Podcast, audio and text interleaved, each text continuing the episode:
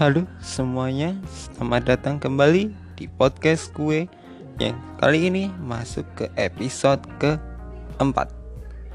Kali ini kita akan melanjutkan dari episode kemarin yaitu cerita mengenai perjalanan dari tim Royal Never Give Up atau RNG. Yuk kita langsung saja bahas mengenai tim raksasa dari Cina ini. Oke, karena kemarin terakhir kita berada di LPL Summer tahun 2019 di mana FPX berhasil mengalahkan RNG. Kali ini kita akan beralih di event World Championship 2019. Pada World kali ini, mereka bergabung dengan tim SKT1 Crouch Gaming dari Amerika Serikat dan Fnatic dari Eropa. Di awal-awal, mereka berhasil mendapatkan skor 2-1. Dua kemenangan diraih atas Clutch Gaming dan Fnatic dan kekalahannya diterima melalui SKT.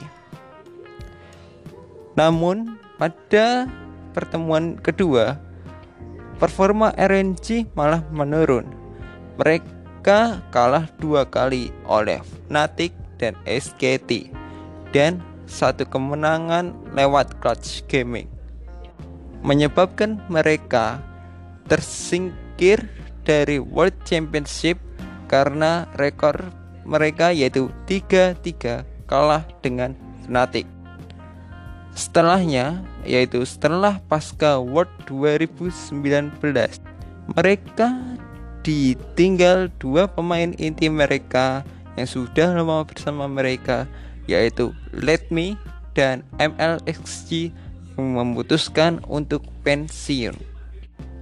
Selain itu, mereka juga kehilangan Karsa yang bergabung ke top eSport.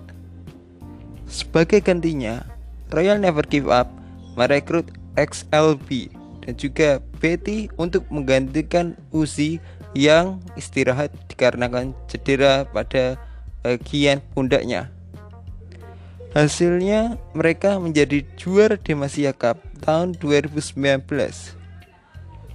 Di LPL Spring 2020, mereka dilatih oleh mantan juara dunia 2014 sekaligus MVP dari World Championship Season 4, Mata. Sayangnya, mereka mengakhiri regional season di posisi ke-7 begitu pula saat berada di playoff.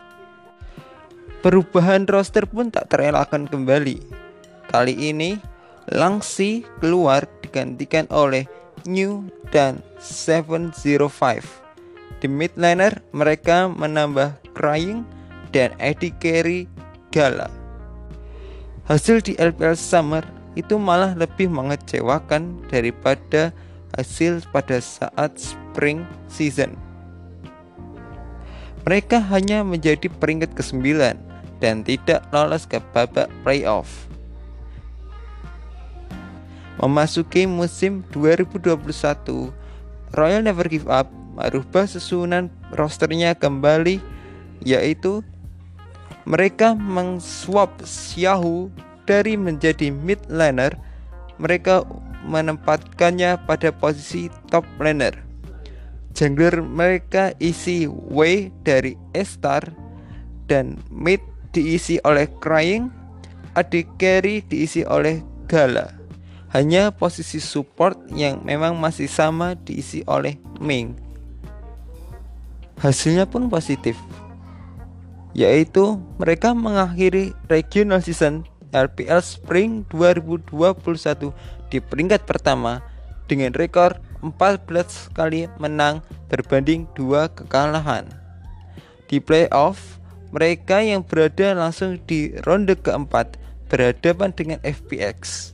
Sayangnya, FPX berhasil menurunkan Royal Never Give Up ke lower bracket. Di lower bracket, mereka bertemu dengan top esport. Sempat dua kali tertinggal, Xiaohu berhasil menggendong Royal Never Give Up dengan backdoornya di game kelima. Maju ke babak semifinal, mereka bertemu dengan Edward Gaming dan lagi-lagi harus bermain maksimal sampai 5 game untuk melaju ke final yang sudah ditunggu oleh Fan Plus Phoenix. Di final, Royal Never Give Up sempat tertinggal di game pertama, namun berhasil melakukan reverse sweep di tiga game sisa membuat mereka kembali menjadi penguasa China yang terakhir kali mereka rasakan pada tahun 2018. Oh, sekedar info, mereka juga menjadi tim yang pertama yang dapat mengalahkan tim Korea yang dari luar region Korea di final MSI pada waktu tahun 2018. Jumlah prestasi atau penghargaan mereka sendiri pun di sini lumayan banyak, yaitu tiga kali juara LPL, tiga kali juara Demacia Cup, satu kali juara World Cyber Arena, satu kali juara National Esports Open pada tahun 2015 satu kali juara MSI pada tahun 2018, dua kali juara Rival, dan pada tahun 2017 mereka terpilih sebagai tim terbaik di ajang penghargaan LOL China Award. Mereka juga sudah empat kali berpartisipasi di World Championship hanya raihan tertinggi mereka hanya meraih posisi ketiga dan empat di tahun 2017. Sepertinya tim Royal Never Give Up ini itu kayak dikutuk untuk tidak memenangkan World Championship. Padahal di kala itu bisa dibilang performa mereka sedang naik-naiknya. Pada kita lihat saja pada tahun 2018 mereka berhasil juara MSI. Tapi pada saat World Championship mereka bahkan tidak sampai semifinal pada saat itu. Selain itu, kebanyakan mereka ini kalah sama SKT-nya Faker pada masanya. Sekalipun kemudian tidak bertemu dengan SKT, mereka masih belum mampu untuk mengalahkan tim seperti G2 yang dipimpin oleh Perks. Bahkan pada tahun 2019 mereka saja tidak lolos ke babak playoff setelah hanya mengisi posisi ketiga di grup stage kalah dengan Fnatic yang berhasil melakukan membuat sebuah kejutan di pada pekan kedua World Championship World Championship kala itu. Di tahun 2021 Eddie Carey sekaligus wajah dari tim Royal Never Give Up Uzi memutuskan untuk pensiun dikarenakan karena cedera pada bahu dan pergelangan tangan yang sekiranya semakin bertambah parah dan juga dia sepertinya menderita diabetes tipe 2 di antara tahun-tahun saat dia masih aktif. Benar-benar disayangkan, sangat-sangat disayangkan.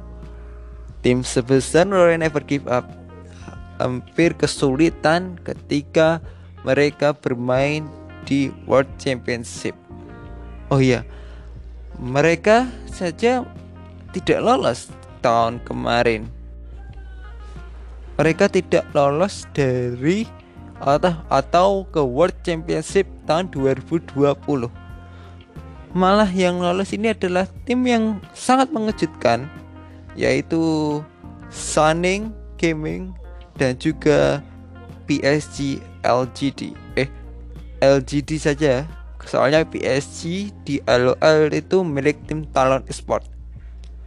Dan bahkan tim Sunning prestasinya malah lebih bagus daripada Royal Never Give Up karena mereka bisa menjadi finalis pada tahun kemarin sebelum akhirnya dikalahkan oleh tim Demwon Gaming atau Demwon Kia. Bahkan ada dua tim lain yang malah lebih baik yaitu Funplex Phoenix yang sepertinya pada tahun 2019 itu merupakan awal mereka masuk ke World Championship dan mereka langsung juara saat itu. Tahun sebelumnya, setahun sebelumnya yaitu tim Invictus Gaming juga juara World Championship Season 8 di depan rakyat Korea saat melawan Fnatic. Well, kita lihat saja bagaimana performa mereka di MSI tahun ini. Apalagi mereka mempunyai Eddie Carey yang digadang-gadang sebagai suksesor dari Uzi yaitu Gala. Mereka juga masih mempunyai pemain senior Xiaohu dan juga pemain-pemain berbakat lainnya seperti Wei Crying ditambah Gala akan dibantu oleh Ming untuk di bot lane. Jadi teman-teman, bagaimana menurut kalian? Apakah Real Never Give Up akan menjadi juara di MSI atau akan menjadi badut di turnamen kali ini? Kita lihat saja. Sorry, kita lihat saja bagaimana mereka akan melawan melawan musuh mereka di MSI kali ini. Sekian dari gue kali ini kita bakal bertemu lagi di podcast podcast gue selanjutnya. Bye bye.